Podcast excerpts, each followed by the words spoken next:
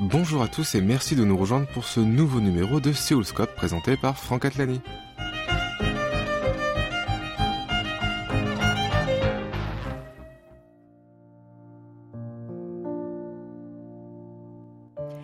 Je me suis demandé comment je pouvais exprimer ma joie le jour où notre fils prit ses fonctions de gouverneur général du Joseon. Notre fils, raisonnable, s'était défait de son uniforme pour dissiper la méfiance du peuple. Notre fils, coiffé d'un panama, sous un beau ciel indigo, comme disent les gens du Joseon, traversa avec dignité la foule imposante pour rejoindre le carrosse doré venu le chercher. Je me lasse pas de ce récit que je me suis remémoré des centaines de fois. C'était comme un cortège royal le jour du couronnement. Notre fils, bien que vous ayez grandi dans mes bras, je ne puis plus vous appeler mon fils. Devenu trop noble, vous êtes désormais comme le précieux fils d'autrui. N'est-il pas juste et dans l'ordre des choses que le poste de gouverneur général revienne à notre fils intègre, au charisme doux, fidèle et loyal à l'empereur notre fils deviendra le messie de la colonie, une figure légendaire du royaume. Il instruira de culture et d'économie le peuple primitif du Joseon. Plutôt que d'user de la violence et de l'oppression, il gouvernera avec amour et générosité le peuple de la colonie. Maintenant, et bien que je sois cloué au tatami à cause de mon corps malade, lorsque je me remémore cette scène, les courbatures disparaissent en un instant, comme si j'avais bu une infusion de fleurs de pavot. Mon corps devient aussi léger que les ailes d'un oiseau dans le vent. Je traverse en peu de temps le détroit du Joseon et j'entre dans la chambre de notre fils dans la ville de Gyeongsang. Ainsi commence le Jardin interdit de Kim Daeun, récemment traduit et publié en français. Cette semaine, que diriez-vous de faire la connaissance de cette romancière contemporaine prolifique? Kim Daeun a commencé à publier ses romans en 1996 après avoir remporté le troisième prix au concours du journal coréen Gugmin Ilbo pour son roman Le pays qui te ressemble. Parmi ses autres ouvrages, on peut citer La lettre d'amour étrangère, Love Bug, Le secret de Eunmin Jongum, Une lettre de révolte, La douzième chaise à Varsovie, ainsi que de nombreux recueils de nouvelles. Docteur en lettres à l'université de Paris 8, elle enseigne aussi la création littéraire à l'université des arts de Chuge à Séoul où elle nous a reçus. Elle commence par nous raconter ce que cela fait que son ouvrage ait rencontré un public francophone. Pour l'instant, je n'ai pas encore rencontré ce lecteur francophone. Je le ferai lors d'un prochain voyage en France au mois de mars. Mais je peux lire des critiques plutôt positives.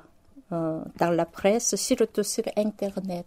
Pour nos auditeurs qui ne l'ont pas encore lu, pourriez-vous nous résumer son intrigue? C'est une histoire qui se déroule sur l'occupation japonaise du Joseon de 1910 à 1945. Le nouveau gouverneur est obsédé par la réorientation de la politique coloniale et par la construction de sa nouvelle résidence officielle sur un lieu propice.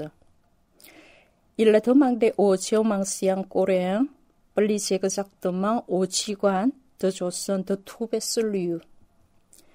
Que vont faire les Jiguan du Joseon partagés entre leurs fonctions et la résistance aux colonisateurs? Le lieu propice pour construire la résidence du gouverneur japonais n'est-il pas celui du jardin interdit? Que va devenir le jardin interdit? Une maison de vie ou un tombeau? Vous avez choisi de nommer vos chapitres par le nom des personnages. Pourquoi avoir choisi ce type de structure en particulier? Et est-il lié à un style privilégié ou à un sujet historique? Oui, j'aime montrer différents points de vue, surtout pour le roman historique même s'il y a une grande hiérarchie dans la société, les personnages dans mon roman ont tous la même importance. Il y a une égalité totale des points de vue depuis le haut de la hiérarchie sociale, avec le roi ou le gouverneur, jusqu'au plus va avec les hommes ou les femmes du peuple. C'est ce qui explique qu'à chaque chapitre, je change de personnage. C'est aussi une manière particulière d'écriture qui ne permet pas à l'un des personnages de prendre le pas sur les autres. C'est cet ensemble pour moi et la multiplicité des points de vue qui permettent de reconstituer une certaine vérité historique. Si l'on voit le point de vue des Japonais découvrant la culture coréenne, le gouverneur tente de la faire sienne ou de l'anéantir, tandis que le personnage de Haruki tente de, la préserver. Pouvez-vous nous en dire plus? Le gouverneur est venu pour dominer le Joseon et pour mettre en place une politique coloniale liée à la modernisation. Tandis qu'Haruki, chef de la section culturelle, est là pour mieux connaître le système culturel du. Leurs rôles et leurs buts sont différents. Haruki cherche avant tout à comprendre les traditions dans d'autres pays. Dans le jardin interdit, il y a en effet une multitude de personnages, mais ils restent majoritairement masculins. Le gouverneur, Aluki, Jikwan Kim, Kakeno, Sakuru Jiba, le patron Han, avec une seule femme héroïne, Céline. Pourquoi ce choix? À l'époque, les femmes coréennes n'étaient que peu présentes dans l'espace public. C'est pourquoi dans le roman, elles paraissent moins visibles. Mais si l'on observe bien, on voit qu'elles sont omniprésentes et qu'elles s'agissent surtout au sein de collectivités, comme les missionnaires, les troupes de, de théâtre déguisés, et je parle aussi beaucoup de la terre qui est, euh, dans la culture coréenne, le symbole de la femme. Ce qui guide mon récit, euh, c'est donc en réalité l'énergie féminine et maternelle qui est très importante dans le punsu avec l'idée de terre féconde, de verso plus ou moins propice au bonheur de ses habitants et de ses descendants. Maintenant, je suis au foyer de Tewa. Savez-vous par hasard en quoi il a changé? Autrefois, ce fut une résidence que le roi avait fait construire pour une femme bien aimée. Puis c'est devenu la maison d'un homme pro-japonais qui a vendu le pays.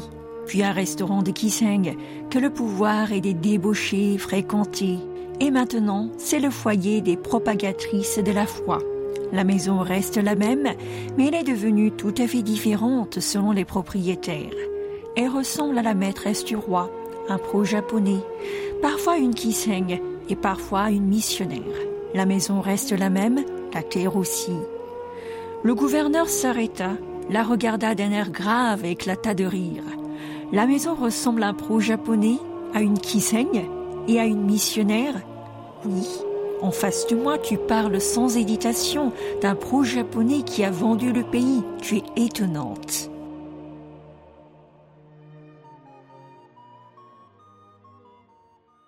Kim Daeun nous parle maintenant de l'origine du Pungsu ou Feng Shui en Chine ou encore géomancie en Europe et de son application de nos jours. Avant, euh, le Pungsu influençait la famille royale. C'était très important pour trouver le lieu de palais ou euh, le tombeau du roi comme ça.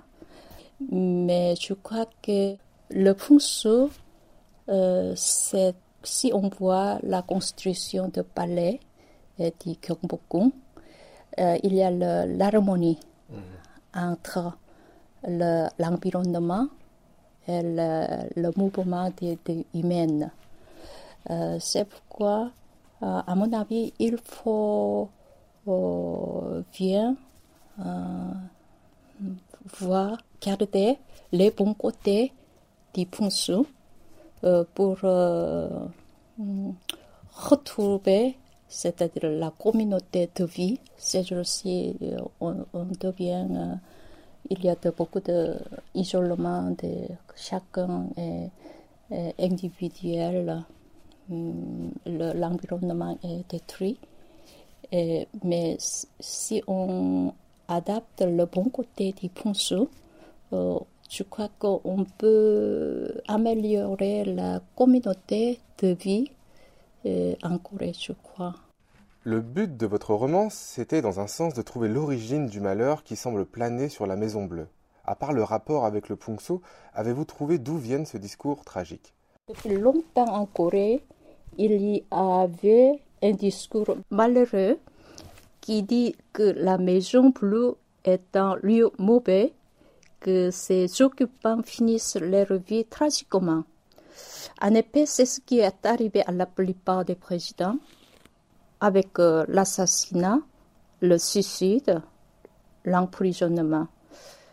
Mais moi, je ne pouvais pas lier ce discours malheureux Ponceau, car historiquement, cette terre est reconnue comme euh, un site propice depuis l'époque Goryeo jusqu'à l'époque Joseon.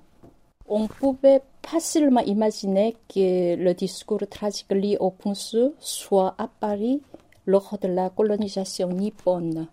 J'ai essayé de montrer que ce discours malheureux n'est pas lié au Ponceau, mais qu'il est le produit du langage même.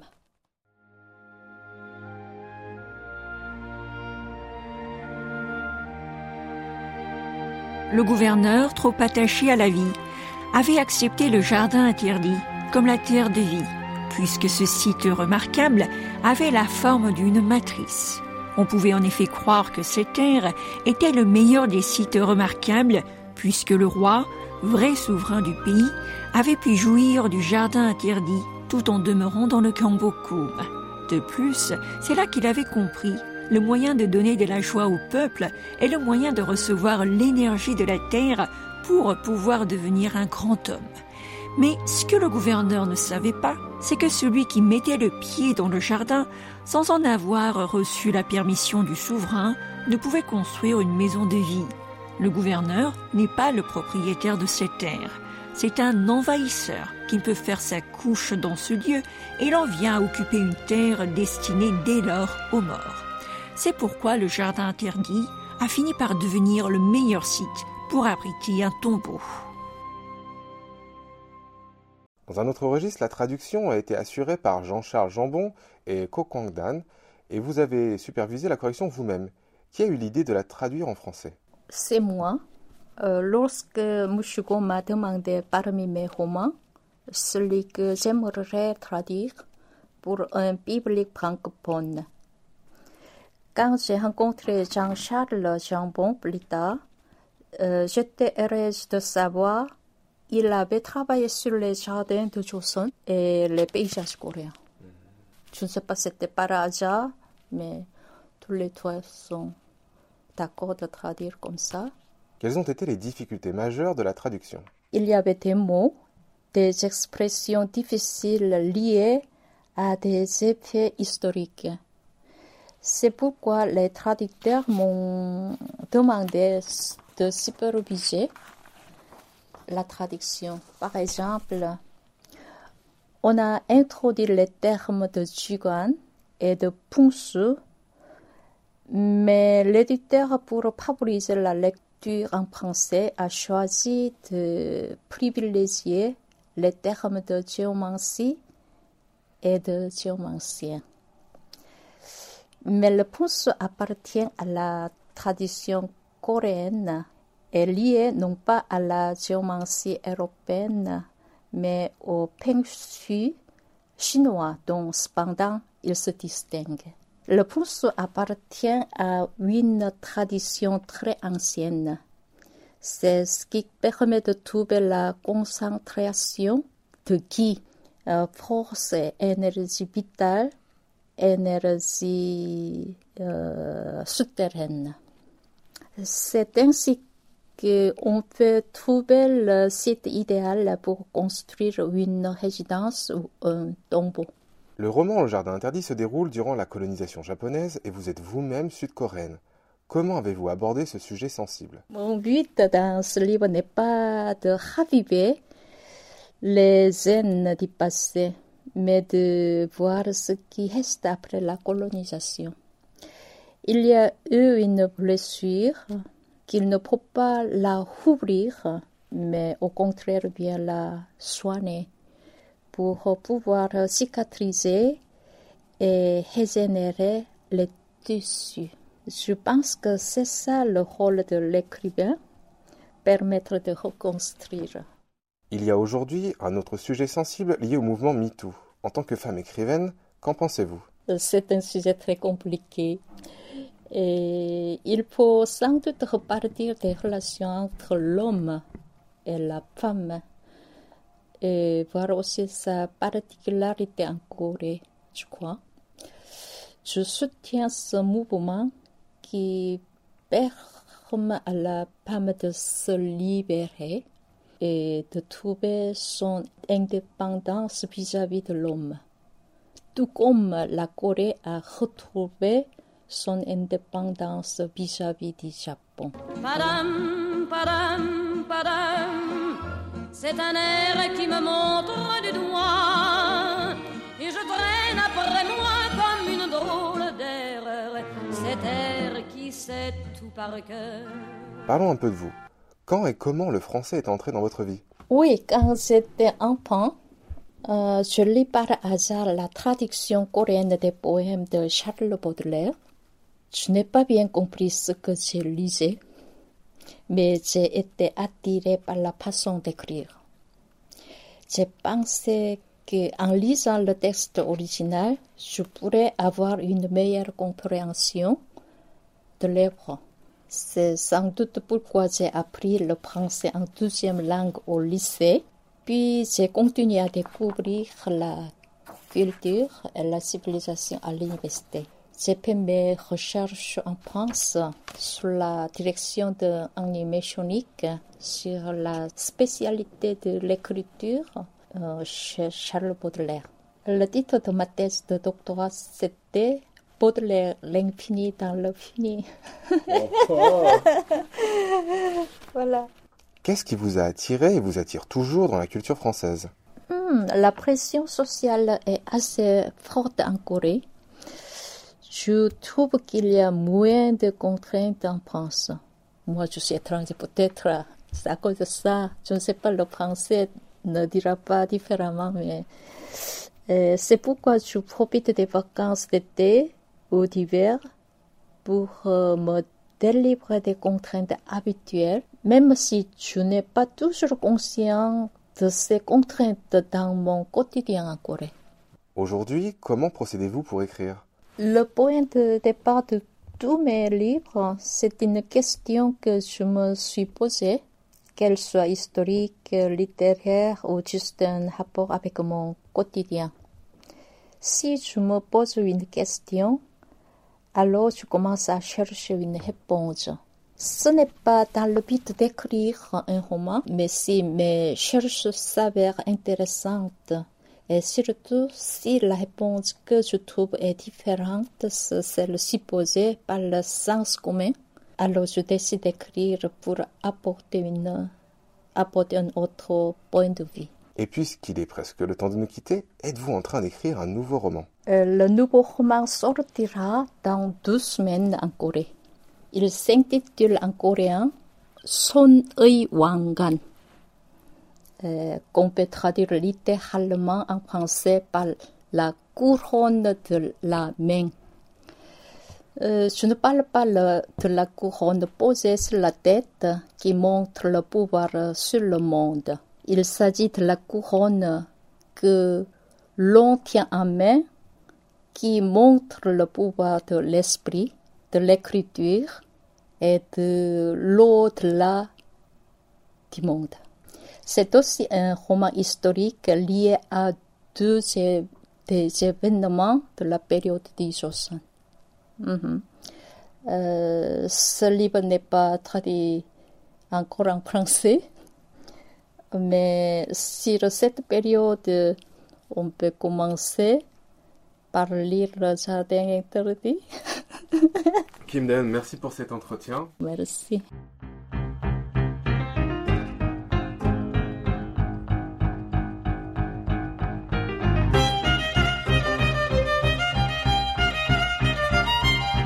Nous arrivons au terme de cette émission. Vous pouvez la réécouter à tout moment sur notre site internet word.kbs.co.kr French. C'était Franck Atlani au micro, avec Oh Hayang à la lecture des extraits et à la réalisation. Merci de votre attention et à bientôt pour un prochain numéro de Seoulscope.